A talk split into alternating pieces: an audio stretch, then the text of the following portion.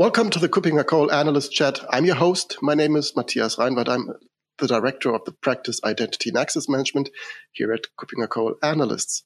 My guest today is, for the first time, Marina Iantorno. She is a research analyst with KuppingerCole Analysts working out of Stuttgart. Hi, Marina. Great to have you. Hi, Matthias. Thanks for having me here. It's a pleasure. Great. And I'm really looking forward to this conversation. Um, we want to talk about the risks of cybercrime and what they mean for organizations of all kind. When, when we talk about cybercrime, what is happening nowadays? That the cybercrime is increasing and it is actually increasing. We can see that. Well, um, it is true that cyber attacks increased in the last 10 years, but uh, we saw a very big spike after the COVID 19 outbreak. Um, I would say the main issue here is that the pandemic changed the way that we conduct our life. And for instance, many workforces migrated from working on site where the cybersecurity environment was controlled um, to work from home where the risk increases, especially due to the possibility of human errors along the way. And uh, it gives space to, to the increase of the cybercrime. Is this pure coincidence that it's just the last three years, or would you really blame the, the global lockdown and the increase uh, to, to be responsible for the increase of cybercrime? Um, no, I, I would say that it is not a coincidence. Um, the thing is, like most of the companies as well needed to change and to use digital transformation. Of course, it gives a lot of advantage, but at the same time, the transition um, is likely to present vulnerabilities and uh, hackers identify these vulnerabilities and break into the system. This is actually the main problem. And um, you know the attacks could come on on different ways, like phishing emails, uh, phishing text messages, ransomware. And the main issue is that the attack is a silent enemy because the companies know about an attack or that they were the target of an attack when it is already very late. And this is why there are several damages around this and there are side effects that are very hard to revert. Understood. So, as you are an expert in dealing with numbers, um, so when we come to statistics, what, what is the most common attack that uh, organizations are currently facing? You, have mentioned ransomware. Is this still the main thing? Yes, absolutely. Um, because the ransomware could come encrypted in an email, for example. So if um, let's say let, let's say that an employee um, opens an email that contains some attachment, um, you know, some mails are coming, you know, in name of someone of the company, and if the attachment is open, so there is a ransomware that is inside the system already and this is something that you know the companies don't really know that this is happening until you know the hackers keeps information or steal some data or hold some data uh, and ask for a ransom in exchange you know of this and this is actually the main issue so we need to understand that why security professionals work in increasing um, the cybersecurity, you know, especially working online using different tools, like for example, a VPN or something like that. Um, there are, you know, on the other hand, hackers who are actually improving as well and sophisticating the techniques that they are using to attack. Uh, so yes, ransomware is more than 50% of the attacks that the company present. And, you know, um, we conducted some surveys where we see that this is actually something that is worrying a lot companies. You know, the ransomware is, is the main attack that is worrying the companies nowadays. Okay, paying ransom means usually that the target should be private companies that, that do their business for profit. Um, are they the only targets or where are ransomware attacks all, also focused at? No, not at all. Um, you know, the, the attacks, the cybercrime is affecting every organization. Even governments could be the target of a cyber attack. So the problem here is affecting everyone who is online. It, it is not just private companies. Right. Um, can you can you give a few examples for for where the, these cyber attacks really really surfaced and really made the news? Uh, yes, yes. There are some cases that affected the you know entire society uh, nationwide. For example, in 2021, there were two main attacks that I could mention. Uh, one of them was the Colonial Pipeline you know, the ransomware in the US that forced President Biden to declare a state emergency in Virginia because more than 70% of the fuel filling stations were out of fuel for several days. The hackers took control over this, and of course, it affected the supply chain of the entire state. And the government paid the ransom monitored by the FBI because there was no other choice. And um, it was the only way to actually get the control back. Now, later on, the company could recover some of the ransom, but there was a considerable loss on the way. Um, and another uh, attack that was affecting as well the entire nation was uh, in Ireland in 2021 as well, because the health system was attacked. And it put the entire medical system of the country down, and the hospitals, private clinics, uh, private doctors, you know, GPs, were forced to use pen and paper again and maybe there were different machines that were not able you know um, at that moment to use. And of course it affected patients. And as well the hackers were claiming you know uh, 20 million us dollars which is actually a lot of money. And the irish government didn't want to pay or negotiate with the hackers. And they published information private information and sensitive information right uh, of 500 patients which is actually very bad. And um, if we go to a more recent attack, Costa Rica is as well under the scope. Uh, the country is in an emergency uh, or state of emergency because since May of this year, there was a ransomware that is affecting, you know, the entire economy. Um, the custom system was affected and they stopped processing import and export taxes, for example. Of course, it reduces the income of the country, and the salary of public employees was suspended for a month. The government is not negotiating with the hackers, so it's the same situation. And so far, they have spent $9 million to face the consequences. So, um, yes, ransomware could actually uh, affect, you know, not just a company, but an entire country, as you can see. Absolutely. And you said Costa Rica, Ireland, the US. Um, it seems like everyone can be the target of a cyber attack. I'm afraid if I ask that question, who can be the target, you will say everybody, right?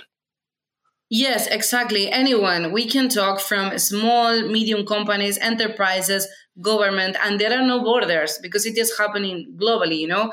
It is not only in one continent or you know a specific country it can happen everywhere. The only thing we need to be a target is to be online. And the digital transformation is coming with a lot of benefits but as well with a lot of risks.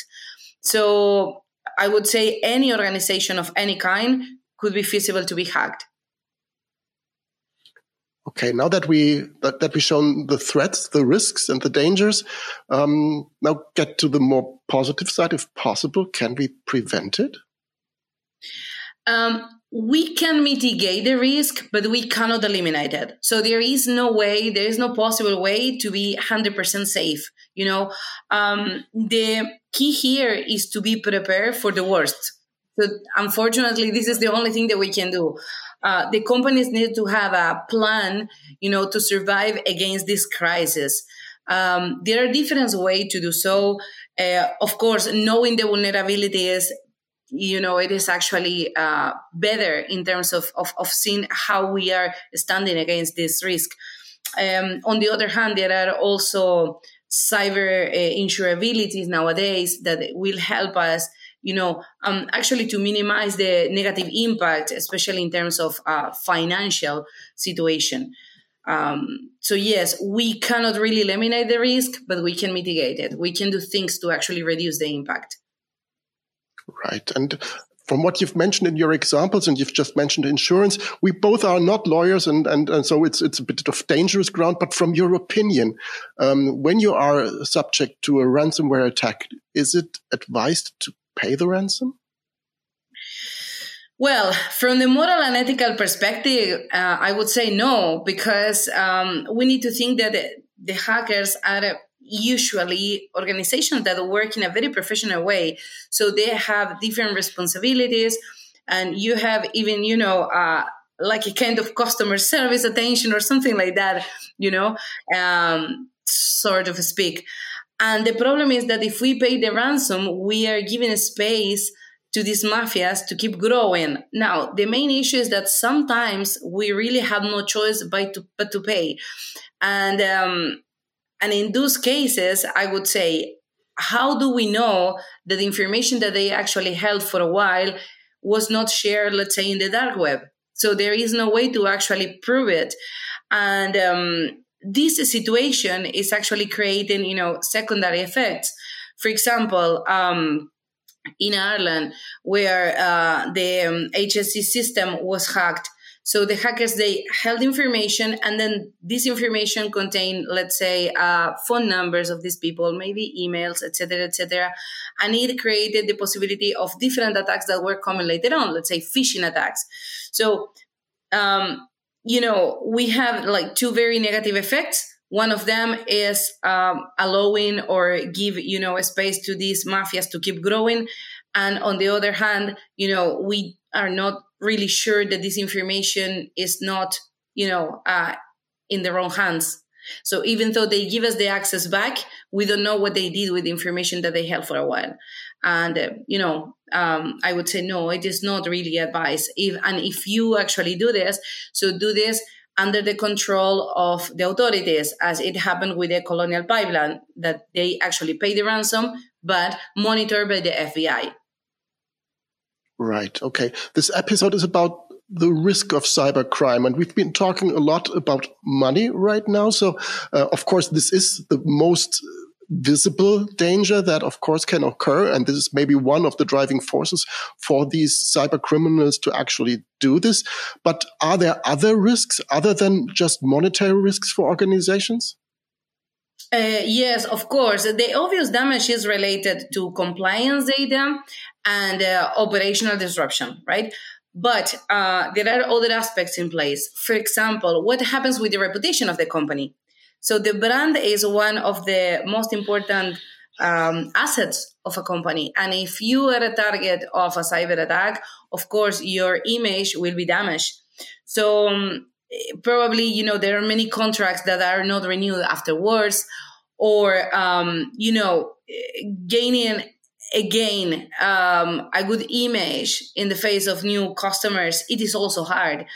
Um, on the other hand, what happened with the intellectual property laws? So there are many documents that are under copyright, and if those documents are published, well, of course, it would um, it would make it very hard to revert the image that we have, you know, with our associates in terms of business uh, or with the customers. So um, it is not only about money, but there are other things that, of course, in the end, will represent a loss of profit for the company um, but are related to something else. Right. This this episode is part of the we are in October, so it's part of the Cybersecurity Awareness Month, uh, and we are uh, running uh, very closely to our uh, Cybersecurity Leadership Summit event that will take place in Berlin um, in early November, from the 8th to the 10th uh, of November in Berlin. Um, so um, we've raised, I think, a lot of awareness just with pointing out, or what you just pointed out, with regards to the risks that can occur through cybercrime. Uh, where would you suggest to learn more about uh, cybercrime, its prevention, or at least mitigation, as you've mentioned? Uh, well, Matthias, we are really looking forward to the event in November. Um, on Wednesday, 9th of November, there are several tracks talking about building resilience and the importance of reporting the risk. Uh, one of the major issues that we see is that many companies do not feel comfortable admitting that they were the target of a cyber attack. And this is a big error, I would say, because if the authorities know that uh, there was a cyber crime in place and we register it, it would help professionals to actually track the hacker, track the hackers and prevent and avoid issues or avoid future incidents. Um, and we will be talking about this on the 9th of November in the CSLS. Great. And I think that's really of importance. So beyond the tracks that we do, just getting in touch with your peers, with organizations that face the same challenges, I think that is one of the beauties of such an event just to be beyond listening to interesting talks. And there will be great talks and great speakers, but also to get in touch in person or virtually with organizations and their representatives that really can give more insight into such a, such a difficult topic and talk to each other. So for today, thank you very much, Marina, for being my guest today, for uh, laying out the risks of cybercrime and for hinting at the Cybersecurity Leadership Summit in Berlin. I'm also very much looking forward to being there in person, to talking to people and to learn more from organizations that are out there in the field doing the daily work. So any final words that you want to add, Marina, before we close down? Uh, thank you, Matthias, for having me here. It was a pleasure to discuss about this, this topic. Um, and the final thing that I would like to say is that we are uh, looking forward to meeting you at the CSLS event. And as you said, uh, there will be great speakers, and it is always very good to hear the voice of professionals to actually build um, a better cybersecurity strategy for our organizations. Great. Thank you very much. Uh, looking forward to see you there. Bye bye. Bye bye. Thank you.